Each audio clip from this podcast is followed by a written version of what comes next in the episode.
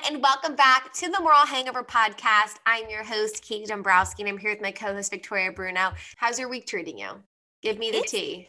It's going. I don't know if people realize, but we are in each other's lives in like every aspect. Like, you know, you say friendships, work, pleasure. Like, we Yeah. are friends in our personal lives. We do this podcast together. We also work Mhm. together. The only Mhm. aspect that we're missing is we're not dating, but we're like, yeah, we're not sexually involved. Yep. Yeah. Well, besides that, we are involved in every aspect of someone's pillars of life. Um, Yeah. And I felt like today, each pillar, like things were happening. Like something with the podcast got canceled. Work was like some fires were going on. Nothing really happened in our friendship life, but it just felt like a busy day for both of us. It was a busy day, but I honestly love a cancellation. It's just so nice when your schedule gets freed up. It's like when a meeting comes off the calendar. It's like, oh, I can like take my time. I don't have to rush to do this, or I don't have to prep extra to do something after work for pod. It was I just so refreshing. I have like a love hate with cancellations. Part of me is like, I'm happy, but then part of me is like, oh shit, not happy. So I get, I get it. It frees up. It's an adulthood thing. yeah. I used to get so bad out of shape when people would cancel on me. I would be like, they're not a true friend, like they're fake, blah blah blah, like crying, having a pity, having a pity party for myself. And now, if someone cancels, I'm like, no worries, we will reschedule. Talk to you whenever, because everyone's so freaking busy. Like a cancellation in my calendar means that I get to just chill and do something for me instead of doing something for everyone else. I know. A cancellation on a dinner plan with a friend. If any friends listening to this, don't try to cancel on me, but I do love a cancellation in a dinner plan. Why? because, like you said, at the end of the day, See, I don't like it when food's involved. I'm st- I still want to eat because then I'm. This is the difference. If it's dinner, I'm planning my meals out that week on Sunday of what I'm eating and what I have in my fridge. So if it's a dinner plan, I'm like, okay, I'm planning for that according accordingly. If it's just yeah, like a friend's coming over or something like that, I'm like, okay, like there's no stake in the game. yeah. it's not like I bought tickets for something. It's not like I bought takeout for something. Like totally fine. If you can't see me, not a problem. I'll see you next week or I'll see you in a month whenever I see you. yeah, you have to cancel like a day in advance, not the day up. The day No, up, I'll- 48 hours. 48 hours in advance. Do not cancel on me day up. 48 hours. 48 hour Same notice. goes for dates. If you're gonna ask me on a date, 48 hours. We don't do this last minute shit around here. We're adults here. We plan our dinner accordingly. Unless something actually I will be understanding if something last minute comes up. Obviously, I'm not gonna be an asshole. But one thing I don't like that I am an asshole about is if someone cancels on me because they're busy. I'm like, we're all busy. You know what? I was thinking about that on the subway this Where? past weekend when I was taking the subway and I was sitting by myself. This was after my two friends left me to go get off where they were getting off, and I I had to take it to Ilana's. Um, we met up with Ilana Dunn. I was thinking about the subway how people make excuses and how excuses aren't they're not valid anymore. Yeah. Like when someone's like, "Oh, I'm too busy," or "Oh, I can't do this because I'm doing this X, Y, and Z." I'm like, I'm so busy, and I still make time for my friends, and I still make time for my family, and I still make time for working out, and I still make time for my podcast. I'm like, when people try to tell me they're busy, and I know all they do is work and like don't have other things to do in their lives, I'm like, how busy are you? I know because I firmly believe if they wanted to, you would. Yeah, yes, you're busy with work all the time, but you're not telling me you look you make time for yourself to like look at your phone, like talk to that one person. Like if you wanted to, you would. I think it's more so. I would rather someone instead of saying they're busy, I'd rather say, "Hey, I'm so tired. I need to catch up on sleep. Yes. Can we do a FaceTime chat instead of hanging out, or can we do whatever like next week? I would much rather someone be completely transparent of what's going on and then be like making a suggestion of how we can have like a compromise. I agree. But if you're just saying like I'm so busy at work, can't Everyone's busy. we're all busy at work. Some days more than others, but it's like we're all busy in different areas of It's our lives. So I just feel like it becomes it becomes an excuse when you're like, oh, I'm too busy to do this, I'm too busy to do that. You can make the time for it. And if you don't want to make the time and prioritize for it, that's fine. But just be straight up and say, hey, I didn't plan this week out well. Can we reschedule? Or hey, I'm really tired, or I'm overwhelmed. Can we do something Mhm. else? Like I just think honesty and transparency is the way to go. Unless it's like a date. If it's a date and you want to cancel, just be like, hey, a lot came up. Would love to catch you, whatever, next week, whatever. Yeah. Obviously, don't be 100% transparent because sometimes it's too much too soon. Yeah. Okay, well, friends, today we have Case Kenny on the Moral Hangover podcast. Case Kenny, um, he is, I want to say, a dating personality. I don't want to say an expert because everything is from his own experience and what he's experienced out dating. He has two books that I worship. One is called Single is Your Superpower, and the other one is called, I think it's 60 Day Mindset. And what I loved about him is I got hooked on his book, Single is Your Superpower, because it it has you realign what you look for in someone. I think sometimes you get so lost in what they look like or the perks of dating this person or all of the external things and we don't think about who they are at their core. And that's the one thing that matters is having someone who has similar values to you. Very happy to have case on. It's been a dream to have him on. So please sit back relax and enjoy our episode with case kenny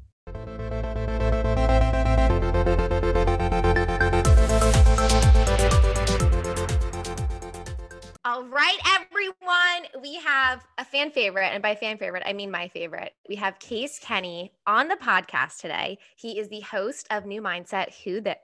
I don't even know how to say because do you say the dis? Who this? Yeah, kind of. Yeah, who dis? No, yeah. Who dis? you just roll through it quickly. Yeah, who dis? Okay, okay. and he also was the author of Single is Your Superpower, book I love, recommended to one of Vic and I's friend. And he also has New Mindset Journal. So welcome, Case. Hello. Thank you. Thank you for having me. Thanks for coming on. I'm in awe. This is so exciting. Vic and I were texting about you earlier, and Vic was like, his voice is so soothing. I could listen to him all day. well, thank you.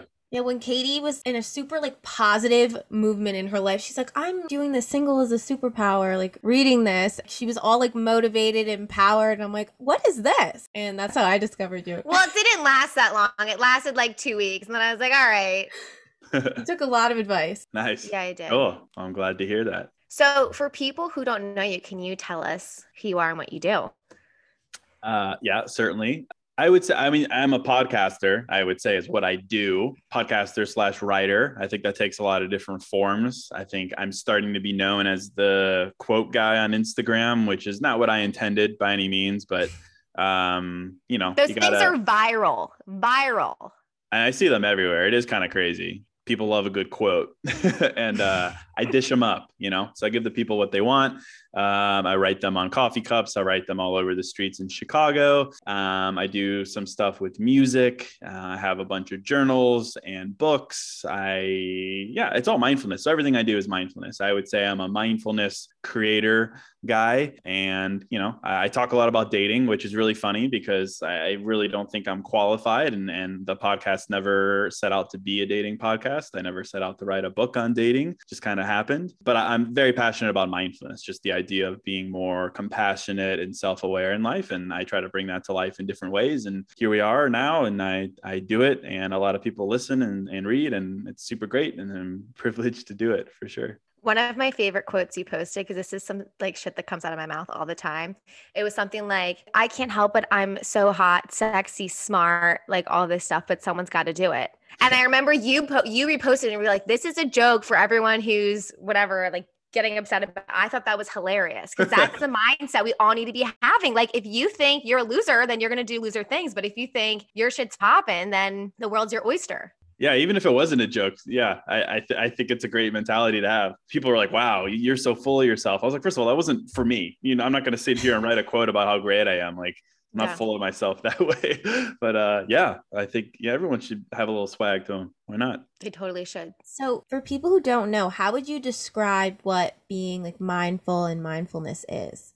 Yeah, it's pretty simple. I mean, I used to hear the word mindfulness and I would immediately think of, you know, Buddhism and meditation and chakras and astrology and all these things. And that's why mm-hmm. like I never gravitated towards it. But my late 20s really started getting into it and all, all mindfulness is is self-awareness. In, in my mind there's much smarter people and more studied people and people who are qualified uh, psychologically to talk about these things. And i'm sure there's lots of science behind it. All it is to me is being present and honest with yourself in some way. And to me the purest form of that is self-awareness. I think mm-hmm. when, when you're self-aware that means you know why you're doing what you're doing why you're not doing what you said you should be doing and that really takes care of like 99% of your problems in life genuinely. I genuinely believe that. You might not always get the outcome you want uh, as a result of acting on your self-awareness but self-awareness is literally the key to everything. I mean when you're self-aware you don't date below your standard. You don't stay in relationships that aren't right for you. You don't stay in jobs that aren't right for you. In times where you're not feeling confident in yourself you do something about it because you're aware of why you don't feel confident. Like all, all these different things all these life things career things relationship things like they take care of themselves when you practice mindfulness. And obviously it's easier said than done, but that's like the been the biggest game changer for me ever is just being honest with myself because it's so easy to not be honest with yourself. so easy to coast through your 20s and be like, "Oh, I'll figure it out. I'll figure it out or or whatever." But it's the game changer, certainly. I honestly think so many people lack self awareness, especially in their 20s. People I go on dates with, I'm like, you are so not self aware. It pains me. pains me yeah absolutely. Yeah i mean yeah there's all kinds of a lack of self-awareness. There's like self-awareness when it comes to how you carry yourself and people who you know uh, on a date for instance think think they're all suave in reality they're not. There's that kind of self-awareness and then there's self-awareness when it comes like to like spiritual self-awareness like who who am I? What am I doing? All these different kinds of things. So it definitely takes a lot of different forms. But yeah, I mean, I agree. Self awareness is something that you can practice and develop and build, but it requires practice and mm-hmm. development and building.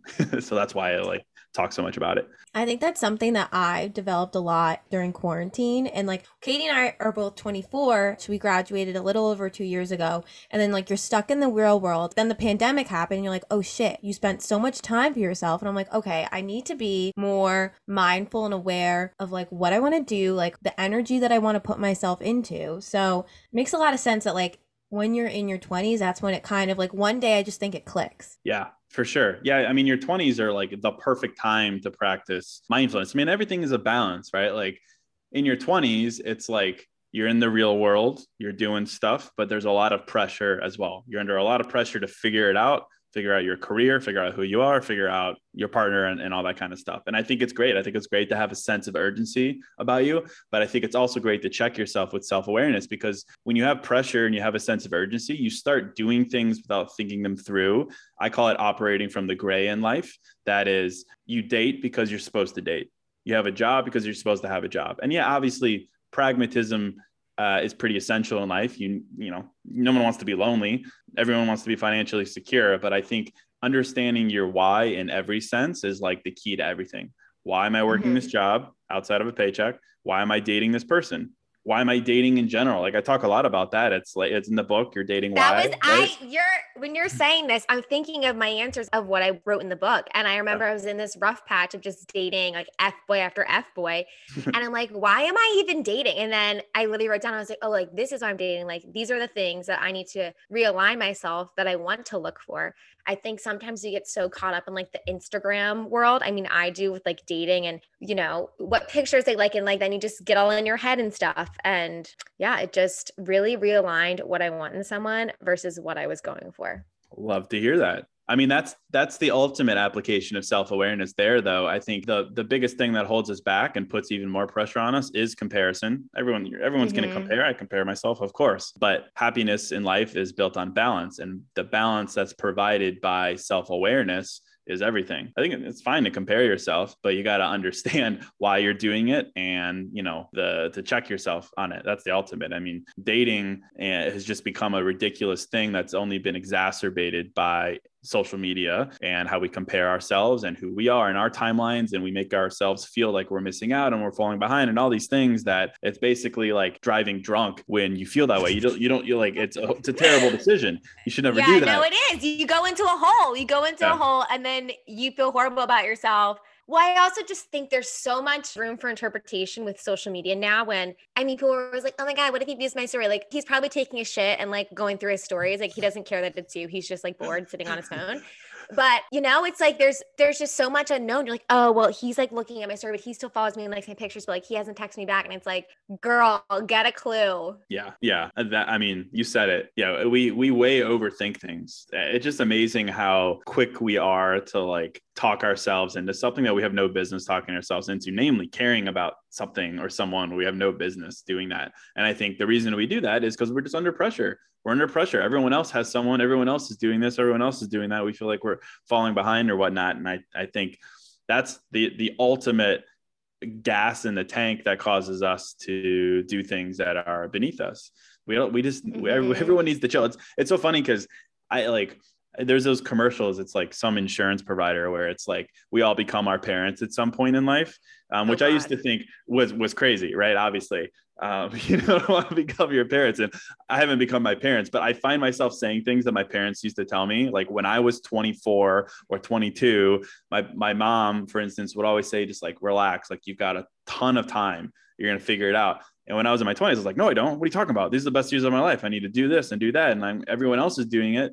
And what I've discovered, becoming my parents here, being in my early mid 30s now, is that we really do have more time than we think um like significantly more. And i think we just we need to respect that and respect ourselves and give ourselves more time and not borrow someone else's timeline for anything dating career whatever it may be. Like like the worst thing we could do is put ourselves under a time crunch because we just make the wrong decisions. We don't make decisions for us. So uh, i think that like that's such a huge vibe and we just need to respect that um, am i making a decision based on what i want am i ba- making a decision based on my pressure or is it someone else's pressure just like a simple question like that might not seem like much but i think asking yourself that in the right moment can be um, really clarifying perfect timing because I was literally telling Vic today, I was like, I need to have a child. And I'm like, who am I? Like, obviously joking, not 100% serious.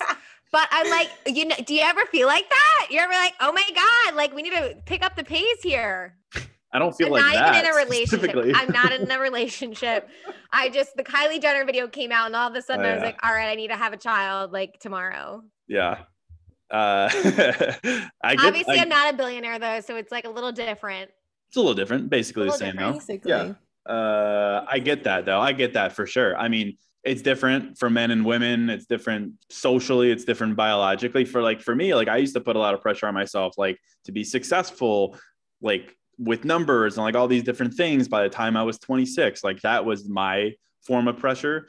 Um, and I just realized how insanely silly that is because that is borrowed from um, something that, you know, isn't necessarily true. So yeah, I get it. But uh, again, it's all exacerbated by, you know, the things we see online, certainly.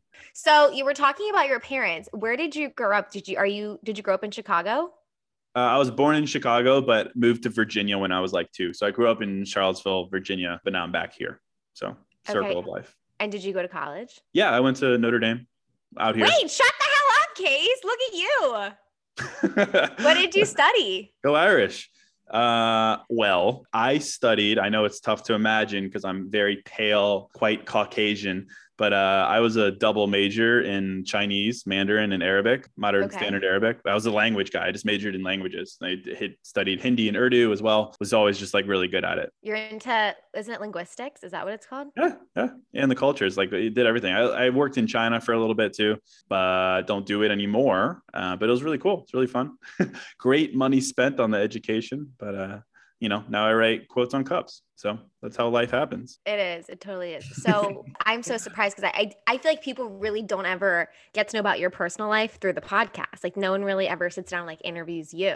So what is like the in between of you graduating and you starting the podcast? Yeah. So quite a bit of time actually. I mean, so I started the podcast three years ago. So I was like 29, 30. So we're, we're talking like all of my 20s not doing this. Um, I moved, I moved to Chicago. I worked in, in advertising. I worked at a bunch of different ad agencies here in Chicago, which was great. Taught me everything about building brands and, and business and things like that. And when I was like 24, I started writing online. I've always been like a pretty voracious reader and writer. And I was like, I just want to like, you know, flex my creative chops and like do something. So started writing online, like men's lifestyle stuff. Um, started some small businesses, weren't very successful. But then when I was 28, I was in a long term relationship. Like we lived together, we dated for, I don't know, three something years. That relationship ended. So then I was like 28, 29, and I hopped out of that relationship and I was like, who is case who is case outside of the relationship and who is case outside of uh, my job that i was mm-hmm. working uh, and i was like well shit i don't know like to be honest i don't really know so to everything we've been talking about it's kind of just like following the stages here girlfriend work jobs, job hop, more money, so on and so forth. Um, so I hopped out. I was like, I don't know who who am I? What's what's what am I all about? So I was like, um, you know, I write online, but I'd rather do something a little bit more challenging. So I was like, I'll start a podcast. Why not? Um, kind of challenge myself to like talk about these topics, talk through them, and I did. And it, honestly, it kind of the podcast just kind of blew up right when it started. I say I got kind of lucky. Um, I had been writing online for a bit, so I had a small audience, but um, it just kind of popped off. And then yeah that, that's it. Like three years later you know still still doing it 300 and some episodes later. But i mean it's just gotten exponentially larger. And then you know about a year and a half ago i was like all right this is pretty serious. Like people really seem to appreciate what i have to say. How can i make a business around this? Um, enter the journals um, and then kind of everything else that i do. So it's been a relatively short amount of time to be honest like doing this. But i would say everything you know i needed all the experience prior to to be qualified even remotely to do this. Like i think it would be kind of disingenuous for me to sit down and like position myself as someone who gives advice if i didn't have life to reflect on. And i think by the time i was 30 i was like i've got some some good perspective and ready to rock. So that's the abridged version quick 10 years. Wow we really unpacked a lot very quickly so Vic and I were saying before you came on, like we both went to Catholic all girls school. So when a boy comes on, we're like, oh my God, like how do we act? Because we also work with predominantly women. So it's always like, oh my God, how do we act around a boy? well, yeah, it's it's funny. Like my whole audience is women. I think a lot about that, like how it ended up this way, because it, it definitely didn't intend that to happen. Like when I started writing online, I started a men's lifestyle publication back in like 2014 or something like that. So like it's just funny now, like everything I talk about, like I know who my audience is. So I, I try to sit down and like think through a female lens a lot of the time.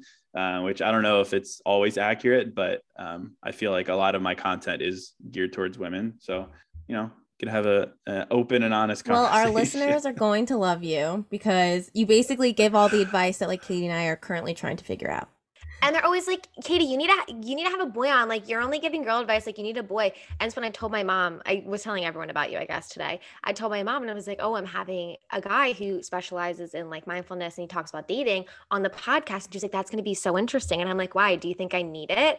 And she was like no i just think getting a male perspective will be interesting for you to hear it. Yeah i mean I, maybe that's why it resonates. I have no idea like I mean, I think intrinsically sharing like sensitive, vulnerable quotes, thoughts, stories, whatever, just is something that like men are less likely to rally around. It is what it is. Like men are less likely to share quotes and things like that. And that's cool. But uh yeah, I don't know. I, I mean, I think I think we get tremendous value from um, hearing perspective from the quote opposite sex. Like I think that's like super useful because I mean, think of how much time in dating that we spend overthinking other mm-hmm. like uh, other sexes intentions and and idea words and everything like that. So I think yeah, I mean, I think I had a little bit of advantage going into this being a guy talking about these things. But like I, I like go on TV for instance and introduce me as Case Kenny like relationship expert, which I think is the funniest thing in the world. I did I did a, a thing with Fox and Ice T, um, the the the guy, that the rapper, the rapper. okay, uh, he's so much. He's more, he's also know. on SVU. We can't get it twisted. He oh, of course, of course. SVU. That's well, that's that's how everyone knows him. So anyway, I did a, I did a thing with him, and he introduced me as Case Getty, a relationship expert, and he he was like reading the script. He's like, "Oh, is that right?" And I was like, "Yep." like I didn't want to correct him. It was just so funny, but uh you know, I, I think maybe people gravitate towards what I have to say just because I, I really try not to be an expert. Who knows? I think a lot about that. And you though. know what I find so interesting? So I think a lot of girls like to probably hear like from a guy's perspective. And I was listening to your episode about not having to prove yourself to others. Is that the reason one? Yes. Yeah, and you made a point how when you were in your like, mid 20s, like your way of trying to prove yourself was like buying bottle service. And I was like, I would never consider buying uh, bottle service, but it's like different stressors to like try to prove yourself as a quote unquote man of like how you want to show off or not show off, but like, I don't know. You know what I mean?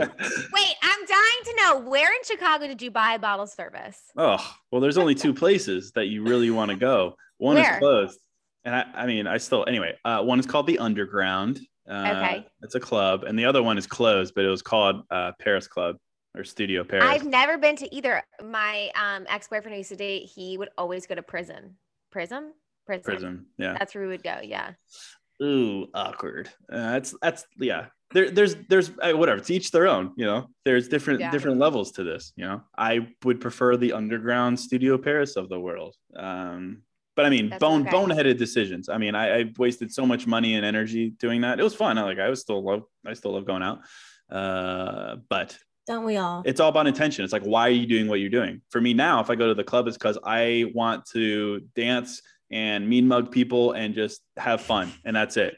Old me would want to go because I want to stunt and flex and just, you know, I had a different intention going into it. So again, you talk about awareness. I see see no problem with I with the latter that I would do currently. But yeah, it comes all down to like why are you're doing what you're doing, your intention, self-awareness. Definitely. I want to dive into some dating questions to get your take. Cool. All right, let's start. So there's a huge trend of making ick list. Um, I don't know if you've seen that or not on TikTok, but I have a few friends of mine who will make a list of everything that disgusts them about someone after going on a date with them. what are your thoughts on that? Man, I feel like I'm an internet guy and I've never heard of this. I spend all day on the internet and yeah, list. it's it's it's on TikTok. It's Tanks made this theory about ick list, Huh. like things that just trigger people when they date someone. They're just like, Ugh. and what's the point of it? So I guess it's just something that you realize like you're turned off by this person. It's like one or two things they do or they said that just like completely turn you off from ever wanting to speak to them again. Got Or cons- or I guess considering them, you don't consider them as much anymore in the running. Yeah. Yeah. And the reason that she wants to write it is so that if, let's say, you break up or you're hung up on that person and you're like, oh, you're upset about it, like refer to the ick list and be like, oh, they did that. Like, did you really want them? Or is that like your ego that's really hurt right now or something like that? Got it. Cool. I like to check yourself. Yeah. Okay. Well, I can dig it. I think if you do it in a healthy way where you're not just like criticizing, uh, then I think it's great. Because my whole thing on dating is you've got to go on dates to understand what you don't want. It's the reality of life. You got to experience what you don't want to figure out what you do want. And then it's important not to forget it. So I think writing it down is great. I don't think writing down a like nitpicking someone like is is healthy. But if you if they're like, I didn't like that they weren't career driven, like big things like that, or I didn't like that, you know, uh, something something like value driven, like yeah, I think that's great. Write it down so you don't forget it. I mean, that's why I created journals. Write write things down is, is makes those thoughts real, so you don't forget it. And if you were feeling lonely in the future and thinking about going back to that person or something, that would definitely serve as a reminder. So, uh, ick list sounds funny, but uh, sounds sounds good to me. Sounds mindful. Why not? What would be some things on your ick list if you had to make a personal ick list?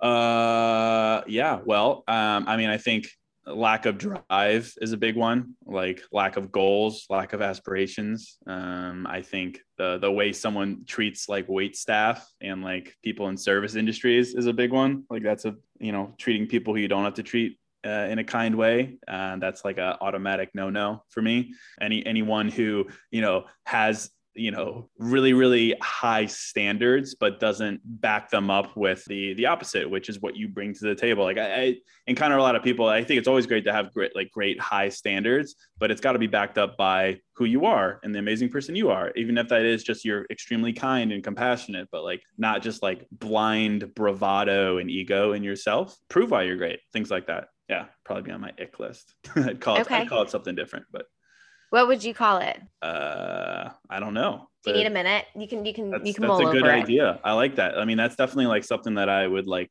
encourage people to journal about, or like I'd include in like a upcoming journal or something like that. Because Yeah. like I, I do like I think those kinds of exercises are helpful. I, I did one. I, th- I think I did it in Single is Your Superpower. You know, you did like- the values, like what your Yeah. values are. yeah. Well, like we're, we're we're very quick to like put together a list of like what we want in a partner. I want a partner who is funny and driven and supportive and kind and all these things, and that's great. But I think it's important to flip it and be like, well, here's all the things that I bring to the table in the same way that I oh want a partner. yes, like- that was actually my favorite part of the workbook. Is like take. I actually remember doing that. I think I wrote that in an email to you because I remember writing that and being like, wow, like what actually do I bring to the table? yeah. and like writing 10 things down. So in the workbook, it's you write down like what you want in someone, and then you also write write down mm-hmm. what you want someone to see in you, and you have to write 10 things. And it's actually kind of hard to think outside the box of 10 things that you feel like you bring to the table.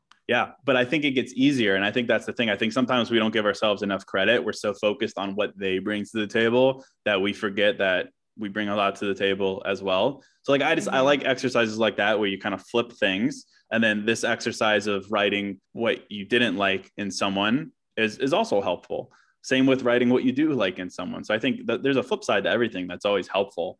Come up with a better name, but otherwise I think it's great. In that chapter, I liked how it's it said something along the lines of, "Are they worthy of me and my time?" Yeah. And that goes to your point. Like I, where I'm always thinking, like, "Oh my gosh, am I good enough for them?" And I'm like, "No, are they good enough for me? Are they gonna Are they gonna add value to my life?" I mean, that should be question number one. Yeah, or question number two. I think the ultimate question that I always joke about is, or the the ultimate the statement that I always joke about is that you should only date people that you like. Um, which sounds like an obvious statement, but I think exactly what you just said. Like when we're so focused on, oh my gosh, they like me. Oh my gosh, they're enthusiastic about hanging out with me. We're so blinded by that interest going our way that we sometimes forget to process step one, which is, do I actually like them, or am I just in, or am I just interested in interest? Do I just like the attention? yeah, very very human things like you're not a bad person for being like oh stupid but uh i mean that's like the, it's the ultimate one one two step there. It's do i actually like this person? And then follow that up with what do i bring to the table and, and things like that. So I, again simple questions but that you know we need to answer those before we we do things in life. But when we're not practicing mindfulness we don't. And sometimes I think it really helps writing it down because I kind of did it from the reverse now that I'm thinking about it. so I have a boyfriend, and this week I've been like a little moody, whatever. And I think I've just been doing a lot of complaining. And then, you know, I was up really late at night and like overthinking everything. And I was like, I think I need to make some lists to check myself because maybe I'm maybe I'm just being a little too dramatic. So I was like, okay, let's write down the things that I like about him and let's think about like what do I do? Like am I so concerned about you know what he's doing that I'm like, am I being a good girlfriend? Because Katie and I were talking about this because she was like, oh, am I a good friend? And I'm like, wait, I was just thinking, am I even like a good girlfriend? And it's like, no, you are, but we're like, clearly having a lot of issues down. over here. No, it was like the delusion. We're too self-aware where we're like, oh my god, I said something, or i like maybe I didn't invite someone. Like I don't want them to be upset. Mm-hmm. Yeah, it's a personal That, problem. that's so great though. I love that so much because I think a lot of people ev- everything's a balance, right? You should always have faith in yourself mm-hmm. and confidence in yourself, but you should always check yourself. Maybe I- not you, but maybe maybe someone isn't That's being okay. good. Maybe you aren't being a good girlfriend. Maybe you're not. You Yeah. can easily fix that. I'm sure you are, but like that's awesome that you would take the time to do that because a lot of people like I, I tried to word it a minute ago and did a horrible job, but some people are so full, like No. they're very full of themselves and they yeah. and they Every person they- I go on dates with. Yeah. they believe that they bring a lot to the table where it's like not really or at least not enough for me it doesn't make you a bad person it's just not enough for me but people lack the self the self-awareness. So doing an exercise like that is super powerful and kudos to you for doing that because a lot of people would just dig their heels in further and start to cast blame or frustration elsewhere but to sit down and potentially check yourself um, or at least be like here you know what? Pat on back. I'm doing great. I, either way you know you're going to end up much much more self-aware than you were previously. So that's great Thank you. I'm glad I'm getting this confirmation. You are a good girlfriend. We know you're a good girlfriend. Like we're not even worried about it. thank you. Thank What you. about making the first move? What do you think on girls making the first move? What are your thoughts? And do you think you should- personally like it as a man? I don't, I don't, I don't think it should even be a question. I mean, I think it's a good question, but I, I Okay, think, okay. I think, yeah, it's stupid fucking question. Um, I don't think it should be a question anymore. Like, I, I think I don't know any man who wouldn't like a, a woman making the first move. In some I sense, will say though, I have Like- I have been really putting out the first move. Not like putting out. Oh my god, that sounds so bad. I've been making the first move, and it's like swinging a miss, left and right. like what kind of what kind of moves are you putting out there? I'll just be like, all right, let's go out. I'll be like, we're going on a date. I'll just literally just put it out Huh. there. And, then I'll go on a date with them. and hit or miss with that. Yeah, it's hit or miss. Huh. Interesting. Well, Yeah. uh, I, I'm I'm curious about that because I mean maybe that they just weren't interested in the first place, regardless of whether you made the first move or not. I've n- I've never been in a scenario, and my boys and the guys that I know have I've never they've never told me any scenarios they've been in where they were turned off by a woman making the first move that they wouldn't even consider her. Mm-hmm. Um, maybe that's just me. I don't know. I think it's attractive when someone makes the first move in, in a way that's calm, not like aggressive, right? Um, not like you know to, to in your face. Uh, delivery is important. okay, so uh, what what's like an example of how a girl should make the first move? Like what to you is attractive? Uh, Give me an example. We're saying calm, like we bitches don't know what calm is out here. So what what do, what do we mean?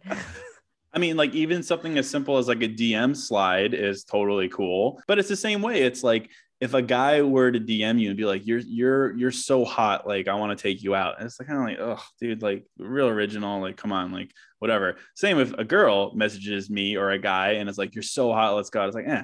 But like a calm, a, a direct way to do that is hey, you know, uh, you know, something something about them. I really enjoy this about you. I think we'd get along. I'd love to go out sometime. Like very, very chill. Like that's yeah. there's, there's no downside to something like that. So I think that I think that's great. I think on dating apps as well, dating apps are so silly because the tendency is for people to become pen pals and then another hat never happens or whatever for the woman to step up and be like all right, so are we going to go out? Like, I think that's totally fine as well. Like, those are first moves, whatever you want to call it. But I mean, I think as long as there's like some kind of rapport established, there's there's nothing wrong with it. Like, I think I think it's great. I mean, I've I've gone on countless dates over the years from uh, women making the first move. Nice, good to know. Yeah, about just slide in your DMs. No, I'm just kidding. yeah, but I, well, then we'll see what, how your delivery is. That'll be the ultimate. Okay. Test. Well, I would never go into someone's DMs and be like, "You're so hot," because that sounds like I'm just like DTF. That's not the vibe I'm trying to give out here. Yeah, some people do, men and women. Like they think that that's yeah. the ultimate compliment, and then that's that's the the slide. I would be like, "You're disgusting." Um, actually, I wouldn't say that. I would just think that if I had like, "Ew, foul." Yeah, yeah. I mean, it's just too. It's too thirsty. I mean, everything's a balance, right? It's like you got to give a compliment because that's how you establish some kind of attraction, but it's got to be an informed compliment that's a layer deeper than you know, nice face so figure it out. okay. What about dating rosters? How many people at a time do you think someone should be dating? So personally, I, I, think it's fine. I think that's the culture we're in, and I think it's fine. It's never healthy to invest yourself fully in one person until it's very clear that they're invested fully in you as well. Of course, it's commitment, uh, it's honesty. Um, personally, for me, I've never been like a roster guy just wasn't good at it. And it just like didn't sit well with me. It just felt a little disingenuous. I don't know. It kind of makes me seem a little weak and sensitive in that sense but i just didn't enjoy it. I just didn't enjoy it like having a date uh, with two different women during the same way. It just like felt the conversations blend. The conversations blend. Seriously, like first of all, I'm not. Maybe uh, my memory is fading, but I I would just be so nervous that I was going to ask the same question or forget that you know she does have a brother or whatever, and just like totally make myself look silly. But it was just like emotionally draining. Like my move was, you know, if I want to go on date multiple women at the same time, it's like okay, well you date one until it's clear that it's no more, and then you're done. You don't drag it along. You don't add that person to your roster. Like you just move on and you're you'd be done with it in that in that sense, you can have a roster, but it's just it's a very fluid roster where people are moving in and out of it very quickly. I just have never been good at that, but I, but I do think it's a good mentality to have where you don't invest yourself fully in someone because they are likely not investing in you. Okay, what do you think about people who are inconsistent with dates? Like they'll ask you on a date one week and then you won't hear from them for like two weeks and they'll ask on a date again. Yeah, well, two things one, I, like I always try to lead with like a lot of empathy and and especially like I'm pretty hardwired to be like a glass half full kind of person. So when I see inconsistency to start, I'm like, oh, okay, busy week, traveling for work, uh, have previous commitment, whatever. And I'm like, okay, that's a vibe. You're not an anxious wreck. Okay. I, I don't go Good anxious first. I don't go overthinking first. I know a lot of people do, certainly. Um, but I will say, like, once there is a pattern or once there is some kind of clear indication, call it two times, I think you need to, you have everything you need to know. I mean, I think about myself, I think about previous women that I would date. Like, if I'm like into you, it's like I'm probably going to be overly enthusiastic to the point of probably embarrassing myself. Where, of course, I would want to set up date two. I, w- I would set up date two right during date one. Like, that mm-hmm. would be mm-hmm. my vibe. I think that's I think it's human nature for people to do that. But full circle for our conversation, I think we're so in our heads and we're so in our heads culturally and socially about not wanting to seem too thirsty, not wanting to do this, not wanting to do that, that we really start to overthink things massively. So I think again, I think it's a balance. I think it's a balance of understanding that sometimes people legitimately are bad texters or bad at do bad at planning dates. It's understanding that. It's also understanding that some people don't want to come off as too thirsty. I did an episode on this as well. It's like you're you're sitting there thinking that that guy is is playing you because who knows? That the guy's not right for you. Maybe he didn't he didn't kiss you after your second date. Maybe he isn't complimenting you a lot after your second date things like that. And you're mm-hmm. sitting there thinking that you know he doesn't like me. Um, he's not into me but on the reality, you got to understand maybe this guy was in relationships previously where he was shamed for doing those things. Maybe he tried to kiss someone on a second date and was rejected b- brutally. Like you have no idea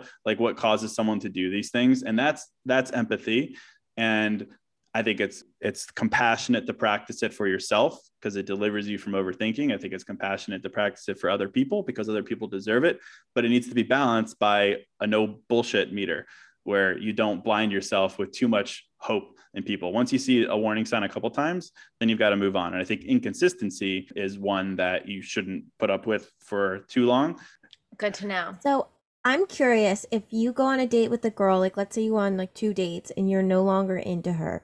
Have you ever ghosted a girl or now in your point of your life, what do you do? Do you tell them you don't want to see them? We need to hear it from a guy's perspective. I mean, I have, yeah, certainly in my 20s. It's just easier. Of course, it's easier. You just let it, yeah. I, either you just let it die, which is fine. That's not really ghosting. If you let it die and she lets it die, then obviously it's dead and there's no real ghosting. It was mutual. Like it's, mm-hmm. it's done. No one talks to each other. Yeah. Um, but of course, I've been in scenarios where I've gone on two dates and then, you know, she's texting me and I just stopped responding. Immature way to handle it, of course current me uh, would never do that anymore. Not because I'm this noble, great guy. I definitely try to be the guy that I am on the podcast, certainly. And I think it's it's an embarrassing thing to do. If you go someone, you should be embarrassed because it, it means you, you meant you didn't have the the the courage, the balls, whatever, to just say what you needed to say. And I don't think that's a great character trait. But for me, more it's like now it's like the reason that I really am into like practicing the things that I preach is because genuinely, if just, it feels good to practice them. Mm-hmm. There's obviously a subset of people who can ghost and feel nothing. There's a, there's a people who can cheat on you and feel nothing, like real messed up psychopaths. People. Real, you can go there. Psychopaths, absolutely. there are those people. I would like to think they're far and few between, but that's my glass half full mentality. Everyone else, I would say, the majority of people, the, the, the meat of the curve, the parabola there, are they they they feel it when they go someone they know it's wrong they're they're embarrassed of themselves they're ashamed of themselves and personally mm-hmm. i don't mm-hmm. want to feel that way I want to feel proud of myself. So I would much rather choose an awkward moment, an awkward conversation and get it done with than live with that kind of guilt lingering, knowing that I could have done better. But that's just where I am in life. It's ghosting is so great because it's so easy. And I, I understand why, why people do it, but um, I forget what the question is, but uh, ghosting is bad. so, I mean, I've go, I've ghosted before, obviously, because I mean, why wouldn't I? Um, but it definitely is cringe in the moment telling someone you're not into them, but it's even more cringe when you have to run into them when you're out and you're like, oh my fucking God. Because then you don't know to avoid them. You don't know if you say hi. It's 10 times more awkward than just sending a text saying, I just don't see us connecting or I'm not looking for something. Well, this brings me to the point of intention. So, do you think someone should say their intentions like upfront on a date? Like if they're looking for a relationship, if they're not looking for a relationship, if they're just a horny mofo, like what what do you think protocol is? Absolutely. Absolutely. I say this. But do you do that? Have you done that? And I'm 99.9% sure I follow through with my advice. Absolutely. Okay. So I would say 99%, whatever.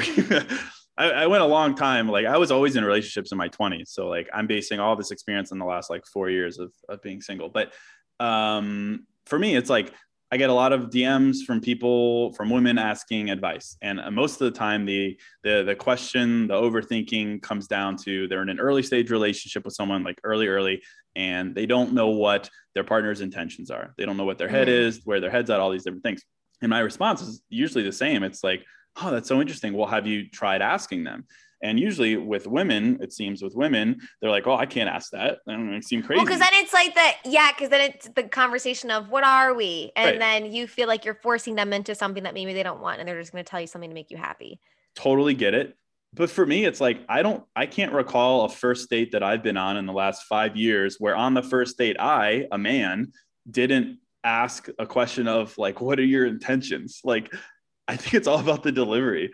Like, yeah, like I, I am trying to remember like how I would use to word it, but it would be like, oh, so what's up? Like, what are you looking for? Like, what are you doing? Like, I think it's very easy to like get at least a little bit of an understanding of what someone's intentions are. Granted, they could lie, uh, and that sucks. But I I don't, I don't see any problem on a first date being like, so what's up? What are you doing? Where are you here? What are you looking for? I think you could ask that so casually and at least give yourself a little bit of peace from day one. Uh, so I, I see no problem with that. Um, I think it's all about delivery, though. I mean, if you were to sit down and you're looking for a serious relationship, for you to like open up the date, being like, "Here's what I'm looking for," it's a little aggressive. I think it's all yeah. about being, you know, social and and and doing things that are, uh, you know, normal. But I, I, don't think it's an inappropriate question at all to ask that. Just do it casually. I, I, I again, making broad sweeping statements here, but like I find it's mostly with women who ask me that question and I would turn to my own life where I'm the guy asking that because I, I, don't I don't like ambiguity. Like it feels uncomfortable if I'm in a date and I don't yeah. know what they're looking for. That's like it just it just seems silly. Like what are you just gonna wait to hopefully figure it out? Why wouldn't you ask? like I don't know. Maybe that's how I'm wired. Okay. I have two more dating questions I want to ask you before we move to mindfulness because I find it so interesting getting your take. All right. What to you is like an ideal first date? What to you is like, okay, this date's going well. I'm asking her on a second date. Uh, ooh. yeah, I mean, it's tough. I don't know. I mean, I think ultimately, kind of a throwaway answer here, though, is is how you feel. like, like that's everything. Yeah, I mean, genuinely, it's like you obviously you're gonna look for boxes to check. Like for me, and you know, it's things that I mentioned earlier: drive, values, you know, kindness, sense of humor, things like that. So I'm going to look for those first. And I think everyone has their own version of that. But I think the ultimate larger box to check that takes time to check is like how that person makes you feel. Do they make you feel, you know, comforted? Do they make you feel like supported? Like big adjectives like that. And I think if you want to, and I think if you have an inkling after that first date that they make you feel a certain good way and they bring out a certain side of you in a good way, then I think, yeah, it's worth pursuing a second date. Okay, it's my last question that pertains to dating age gaps. What is the youngest or oldest you think someone should like stay between their age? Slash, how young have you dated? Uh, I've dated. I mean, I think I was 24. No, I'm just 20, 29 to like 24. I think was probably what it was, something like that. So now, now you do that, or that was? I wouldn't do that. I wouldn't do that currently. I mean, I there's no hard and fast rules. Like I, I wish I had like really strong opinions on these things because I I know people. I know a woman who she is what she's like 27 and her boyfriend's in his late 40s and they're and they're perfect for each other they're literally perfect for each other like handcrafted for each other and it's amazing so okay. i can i can poke holes in all this but I I have found a lot more trouble in dating significantly down as a man. So I mean, I think you, you just gotta you gotta be really woke to like what you want and what you need, and you know, uh, you should adjust your your dating app age range accordingly. because I mean, I mean, I've gone on dates with you know 23 year olds, and I was like, we're just in just like no disrespect, but like to you, but like we're just entirely different headspaces and, and life stages, and like there's yeah. just too much catching up to do that it's just it's just we're just not compatible in that sense. Okay. Vic, take it away with the mindfulness questions. I'm done. I'm done over here. Katie's done with her dating questions. Okay, now switching to mindset. So we talked about like what it means to be mindful, like all that stuff. So now what you said earlier, how it's easier said than done. Like what are your tips for thinking back in your 20s now to just starting to have more of like a positive mindset? Like where do you start and how do you get one? How do you get one? Uh, yeah, I just pick it up at the store, Postmate it. I think, um, well, I mean, I think everything is practice certainly. So, I mean, I, I can go round and round and talk about your morning routine. I could talk about gratitude journaling and all that kind of stuff.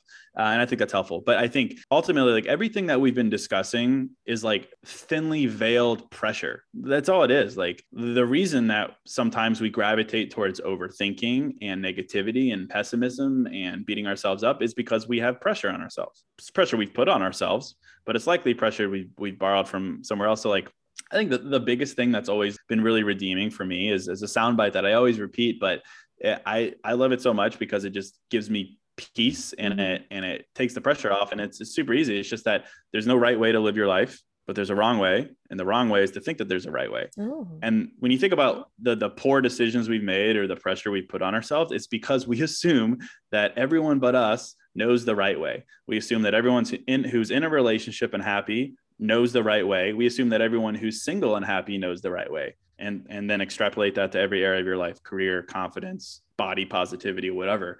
And as a result, that's how we we put ourselves in a corner very quickly and very easily because we assume that they have the right way I don't have the right way. I need to emulate their way to find the right, right way. And I've just like, and I used to think that too. I used to think that, oh, to be successful, I needed XYZ, I needed this salary, I needed these accolades, I needed all these things. To the conversation earlier, I thought to be a happy single guy, I needed to project certain things, I needed to do certain things bottle service. But i've just realized that that's just not it's just not true clearly because that's such a stupid thing to think. So yeah. the, the, the, most redeeming thing that i think leads to natural positivity is taking that pressure off you and realizing there's no right way but the, there is a wrong way. There literally is a wrong way. The wrong way is to think that everyone has the right way. And i just found that so peaceful because it literally gives you the openness to go out and figure it out for yourself. And when you don't have that like weight on your shoulder that you're the one falling behind you're the one who doesn't know what they're doing it it, it just changes the dynamic so much. So that's my very long-winded answer but i like really passionate about that no idea. i think you're so right. And i'm also thinking like sometimes people in their 20s are also if they still live at home because a lot of people do live at home after college like they're pressure from their parents of like they have to be a certain way so that's like another barrier to have to get through Oh, I wanted to off myself when I lived at home with my parents. I literally moved out a month ago. Wanted to off myself. I'm like drinking every night now just to overcompensate. you got to numb the pain somehow. I mean, I mean that's a that's that's a whole thing too. I mean, you talk about your parents who have, I mean, more or less, every they all have great intentions and just want to protect you, but they, they don't know raising like it's so crazy. I think about this all the time. Like the differences between generations. I was talking to my mom mm-hmm. the other day and was talking about uh, my grandma, her mom, and then somehow we ended up talking about her grandma's mom. And I was like, you realize your your grand your your mom's mom was born in the 1800s. That's so weird. it's, it's it's absolute insanity. And mm-hmm. like to think that you know even your parents know what's best for you while obviously it, that's their mission in life is to help you discover that. It's just it's just not true. So like I, I, think we need to like it's so tough. It's so so tough to like separate yourself from what your parents want and the pressure and and all that kind of stuff but i, I truly think that only you're going to be able to discover that for yourself and things have changed so much in the past 100 years much less 20 years.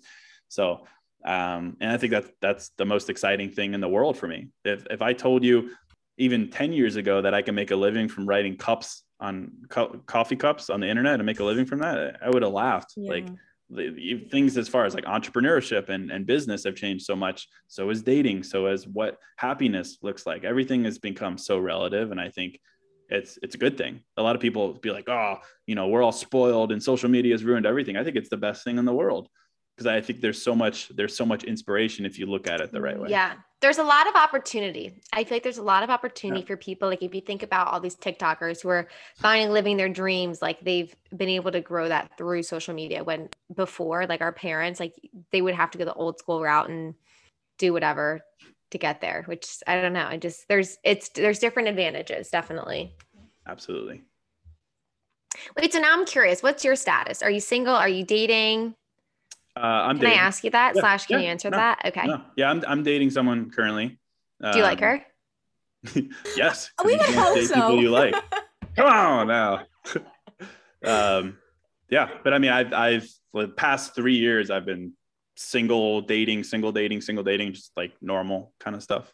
So, question: Did you meet on a dating app, or did you meet in person, or did you meet on Instagram? Uh, dating app, uh, Hinge or Raya. Hinge, one of. Raya if one. you're on Raya, you need to recommend me like ASAP. Oof, the old the old uh, guest pass or the old record. Oh no, oh, it's it's Raya. Oh yeah, yeah. they join join the wait list. I don't know if Raya is where you want to be though. Um, I did hear it's a lot of peacocking. I, it's it's terrible. yeah, um, I used to love it, of course but uh yeah it's uh, i mean it's all influencers so okay so what where did you take her on your first date this this new girl you like that you're talking to um oh worst answer soho house wait that's bougie yeah well it's it's a bad answer because it's that was kind of like my old mo in my 20s. It was like Soho House and then club, yada yada, like that kind of vibe. But I, I like Soho. What's next to Soho House? Isn't there something else on that street that's like bricks and it has like plants inside? And we're making this up. Is that making sense? No, I'm thinking of Hampton Social. I think that's Oh. what I'm thinking of. Everyone always goes to, like Hampton Social and they always post about it. Yeah, that's like right over there. Yeah, it's close. Good spot. Okay. Did you kiss on the first date? Uh, yep, yep. Nice. Oh yeah. this Gotta is do it. tea. Gotta do it. Are you are you like a proponent for kissing on the first date? No, actually, no. I actually I talk a lot about that a lot. I think you want to add another area where we put too much pressure on ourselves is first date exit protocol. Hug, kiss, high five, Pound whatever. I I pound. I think uh dab, just dab it up. Um I, I don't know. I, I think we overthink it too much. I think we I think a lot of times a, a woman will overthink it too much if the guy doesn't try. I think the guy overthinks it a lot if he needs to to like show that he cares. I don't know. I've I'm trying to think back in my 20s of like where like I ended up dating someone seriously if we always kissed on the first date. I would say probably not. I, I don't think it's essential. I think if you're vibing, you'll just, it'll just do it. But I think if you're at the point where you're you're all nervous about it and you don't know what to do, then just go for go for a confident hug. Why not? I actually was on a date and this person was like walking to my car and I was like, You're gonna try and kiss me. And I was just thinking that to myself. And I was like, Don't try to kiss me. It just came out. I spewed it. Whoa. And then yeah, I think I just felt the pressure. It's like when they're walking into your car, I'm like, okay, well, you're clearly walking me because you want some sugar and I'm just diabetic. So please get away. Um wow. yeah. I guess that's well. appreciated. So I guess it I think it would be worse if he tried to kiss you and you rejected him then than to Yeah. be told preemptively, don't kiss me. So I could appreciate that. Yeah, yeah, yeah. It was You were direct. It was kind. very direct. You were kind. I You like was- let him down easy. Yes, I was kind. It was a little aggressive, but it's fine. But Katie, Mine also the way that. that you say things, I think, are funny. So I think, like, ultimately, Yeah, but people who don't know my humor, they're like, "What the fuck is Yes. this bitch on?" Like, so when you that find a guy that is going to that you're gonna like and date, he's gonna like laugh at that and like make like a sarcastic remark back, like you know, Definitely. not scare them away. Um. Okay. So we always like to end our podcast with power moves. So, like, what is your secret sauce power move to how you got to where you are? You've grown this huge brand. You're a mindfulness coach. You're actively dating. People are very inspired by you. What's your secret sauce? Secret sauce. Uh, well, I would say it's probably a couple different things. I would think the first one is probably uh, like I think the first thing that I had to overcome was honestly what like my friends thought because like I literally I'm I'm a grown man doing arts and crafts in Chicago, writing down quotes on cups and talking about love. I mean, I used to clown on dudes like that. Legit. I used to be like, "Yo, that dude is cheesy. That is that is silly stuff." So I think the first thing was getting over that, which is just bullshit. Getting over what close friends will think because that that's a big one. As much as we're Yeah. like we think that the internet judges us, I think the biggest aversion for us to do things that we're passionate about are what our close friends will think, even if they, you know, love us and support us. So I think that's a power move, literally not caring. Um, and then extrapolating that even further. Like, I mean, all I do every day is talk about my feelings. And I think I used to like, I think that was super silly. That was one. I think two is the obvious, but like asking for what you want. I mean, I mean, everything that I've created, everything that I've built has come from at least like partnerships that I've developed and things like that have like come from me just blind emailing, blind calling, blind asking for people. I, I think a lot of times we like to tiptoe around, like, oh, I'd love to, you know, take you out for coffee and and help, you know, understand how I can help you. I think that's great. Or you can email them and be like, hey, here's what I have to offer. I'd love to do this, blah, blah, blah. Like literally asking for what you want. Um, that's been helpful. And then also like as a person who relies on people to enjoy what I have to say, which is crazy, um, asking them to help you as well. Like on a podcast, for instance, like if you listen to the podcast, I am I won't shut up about asking people to give a rating and review. I won't shut up about Mhm. sharing it with friends.